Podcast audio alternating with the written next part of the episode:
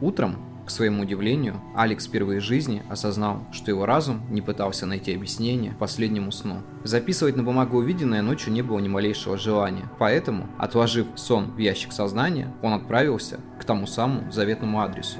Улица уже начинала веять холодом, напоминая о приближении зимы. Птицы улетели на юг, а люди пытались согреться, надевая на себя теплую одежду. И только Алекса грело желание поиска истины. Проходя через переулки, он думал лишь о том, что может ждать его в конце поисков. Какая правда прячется под тем самым занавесом, пока еще не раскрытой тайны? Внутри появилось странное чувство тоски по годам юности, когда жизнь казалась намного понятнее, а поиски смысла не имели такую силу над ним, как сейчас. Алекс мог просто жить, как в той самой песне, пить, спать и есть, не задумываясь о том, что будет дальше. Сейчас же он ощущал в себе некую самоотверженность, готовность поставить на карту гарантию личной безопасности, лишь бы узнать ответ на один только вопрос. В то же время, выходя из зоны комфорта, Алекс чувствовал в душе тягу к приключению, представляя себя неким избранником, которому доверили сделать великое открытие для всего мира, или, по крайней мере, для самого себя. И если он выполнит миссию, то сказка обязательно будет со счастливым концом. Именно в такие минуты его мало волновал вопрос «почему?», интереснее было понять «для чего?».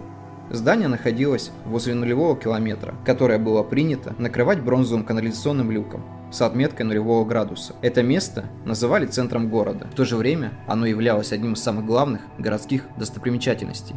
Именно здесь расположилось то самое здание, одно из самых необычайных и красивых строений, внешний вид которого напоминал древнюю египетскую пирамиду. Только вместо огромных каменных блоков в глаза бросались огромные темно-синие квадраты стекла, на верхушке был расположен металлический флюгер с изображением всевидящего ока. «Большой брат следит за тобой», – мелькнула мысль в голове. С течением времени мир превращается в нечто подобное тому, о чем в своих книгах писал Оруэлл. Для людей оставалось все меньше уголков, где они могли бы почувствовать себя в уединении. Это не должно было вызвать паранойю, но как минимум заставляло насторожиться. Многие привыкли жить под камерами, находя в этом логическое объяснение, считая, что так для них будет безопаснее. Но никто, вероятно, не задавался вопросом, для кого же на самом деле создана эта безопасность. Возможно, тот, кто правит этими окрестностями, хотел оградить себя от угрозы в виде местных жителей, или же просто желал быть в курсе, не замышляет ли кто чего лишнего. Данные вопросы практически не волновали Алекса. Он разбирался в вышесказанном не больше, чем квантовой физике. Как одно, так и другое на данный момент беспокоило его меньше всего. Двери на входе автоматически распахнулись. Здание было настолько высоким, что подняв голову, Алекс еле смог разглядеть последние пролеты. После входа он заметил электронную стойку информации. Набрав ключевые слова в поиске, он нашел нужный этаж и отправился к лифту. Лифт был сделан из прочного стекла, стены и пол были прозрачные. Зайдя внутрь, ему показалось, что под ногами ничего нет. Пройдя несколько шагов внутрь, он убедился, что кабина угрозы не представляет. После этого нажал на кнопку нужного этажа. Открывшаяся во время подъема панорама просто впечатляла. Сквозь прозрачные стекла были видны практически все центральные улицы с их неописуемой старинной архитектурой. Бесконечные потоки машин, людей напоминали, что в городе жизнь кипит полным ходом. Когда кабина миновала пару десятков этажей, Алекс почувствовал, что стены сужаются по наклонной. Это и означало, что сооружение было сделано в форме пирамиды. На нужном этаже располагалось всего три офиса с номерами 66, 67 и 68. Первый из них и был нужен. Сделав глубокий вдох, Алекс потянул дверную ручку на себя. Первое, что бросилось ему в глаза, когда он вошел, это что интерьер помещения напоминал игровую комнату. Разноцветные, мягкие пуфики-мешки, несколько больших экранов на стенах, и приборы под ними, которые больше походили на игровые приставки. Перед одним из таких экранов сидел парень лет 20, внешний вид которого напоминал типичного хипстера. Клетчатая рубашка, узкие джинсы, черная тонкая шапка и стеклянные очки на глазах. Заметив Алекса, он улыбнулся, затем произнес «Присаживайся». Он кивнул и указал на соседний пуфик. «Меня зовут Марк, и если я правильно понимаю, то тебе достался один из буклетов». Алекс представился и протянул Марку руку но тот в ответ покачал головой. «Извини, гигиена все дела. Ты что-то слышал? Она на бактериях. Они передаются через рукопожатие, а затем проникают в мозг, заставляя подчиняться голосу, который после этого возникает у тебя в голове. А затем ты превратишься в зомби. Ну или потеряешь как минимум контроль над собой. Так что давай обойдемся без этого». Алекс посмотрел на Марка, как на полного психа, но решил ничего не отвечать.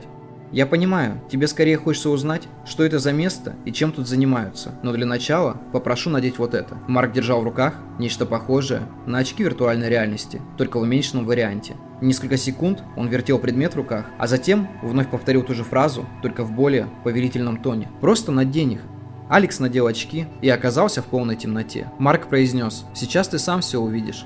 Он нажал на кнопку клавиатуры одной из приставок, затем раздался звук, чем-то издалека напоминающий включение старого модема. После этого наступила полная тишина. Через несколько секунд перед глазами Алекса начали всплывать странные черно-белые картинки, больше напоминающие кляксы. Подобные выдают людям, проходящим психологические тесты. Пятна двигались в некой системе раскадровок. С каждой минутой они преображались, являясь в новом виде, обретали графику, которую Алекс даже не мог себе представить. Зрелище было настолько колоссальное, что нейроны мозга изо всех сил пытались сопротивляться. Вначале он почувствовал легкое головокружение, затем картины исчезли, и перед ним возник вид на город с высоты птичьего полета. Посмотрев себе под ноги, Алекс понял, что висит в воздухе. Вокруг медленно проплывали облака. Над головой ярко светил солнечный шар. Порыв ветра резко ударил в лицо, и в этот момент пришло осознание, что все, что сейчас происходит, максимально приближено к реальности. Решив проверить, работают ли здесь законы физики, он шагнул вперед и в ту же секунду начал падать вниз. Полет был довольно долгим. За это время Алекс несколько раз попытался позвать на помощь, но крик вырывался из гортани и улетал куда-то вверх, вместе со встречным потоком ветра. Город приближался все ближе, очертания и контуры домов становились более четкими. Потеряв надежду на спасение, он зажмурился, и последнее, что вырвалось из его губ, «О боже, его тут точно нет, раздался голос Марка. Открыв глаза, Алекс увидел, что стоит в самом центре какой-то незнакомой площади. Где мы? Этот город создан разработчиком.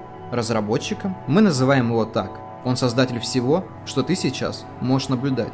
Находясь под впечатлением, Алекс удивительно произнес, что никогда не видел настолько реалистичную графику и поинтересовался, что это за новая технология. В ответ Марк улыбнулся. Технологии старые, подход новый. Разве ты мог ранее осознавать, что твой мозг может выдавать подобное? Посмотри вокруг. Тут все как настоящее. Точнее, это и все есть настоящее, только в другом, смоделированном мире. Все, что ты видишь вокруг, дома, улицы, машины, даже окурок под твоими ногами, тебе нужно понять одну простую вещь. Это делает не та черная приставка, которая лежит возле меня, а твой собственный мозг. Если поточнее, то мозг и сознание, находящиеся в состоянии целостности. Вместе они способны на большее, чем можно себе представить но для этого нужно научиться грамотно ими распоряжаться. То есть я смогу увидеть это все и без помощи техники? Техника дает всего лишь толчок на пути к этому.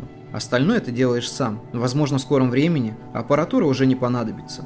Алекс решил поинтересоваться у Марка о информации про тот сайт, ссылка на который была указана на обратной стороне буклета. Этот сайт в глаза никто не видел. Я когда-то слышал, что это был новый проект разработчика, который он поспешил закрыть после своего ухода. Зачем же все это было создано? Для развлечения? Марк ответил, что, к сожалению, мне оставили инструкцию по применению, но он считает, что рано или поздно в эту реальность можно будет оцифровать каждого человека. Понимаешь, мир, в котором мы живем, подходит к своему логическому финалу. Все болезни, войны, несправедливость, они так или иначе приведут все к окончанию времен. Это всего лишь вопрос времени. Цель нашего проекта – найти способ извлечь себя из привычного мира и перейти к новому.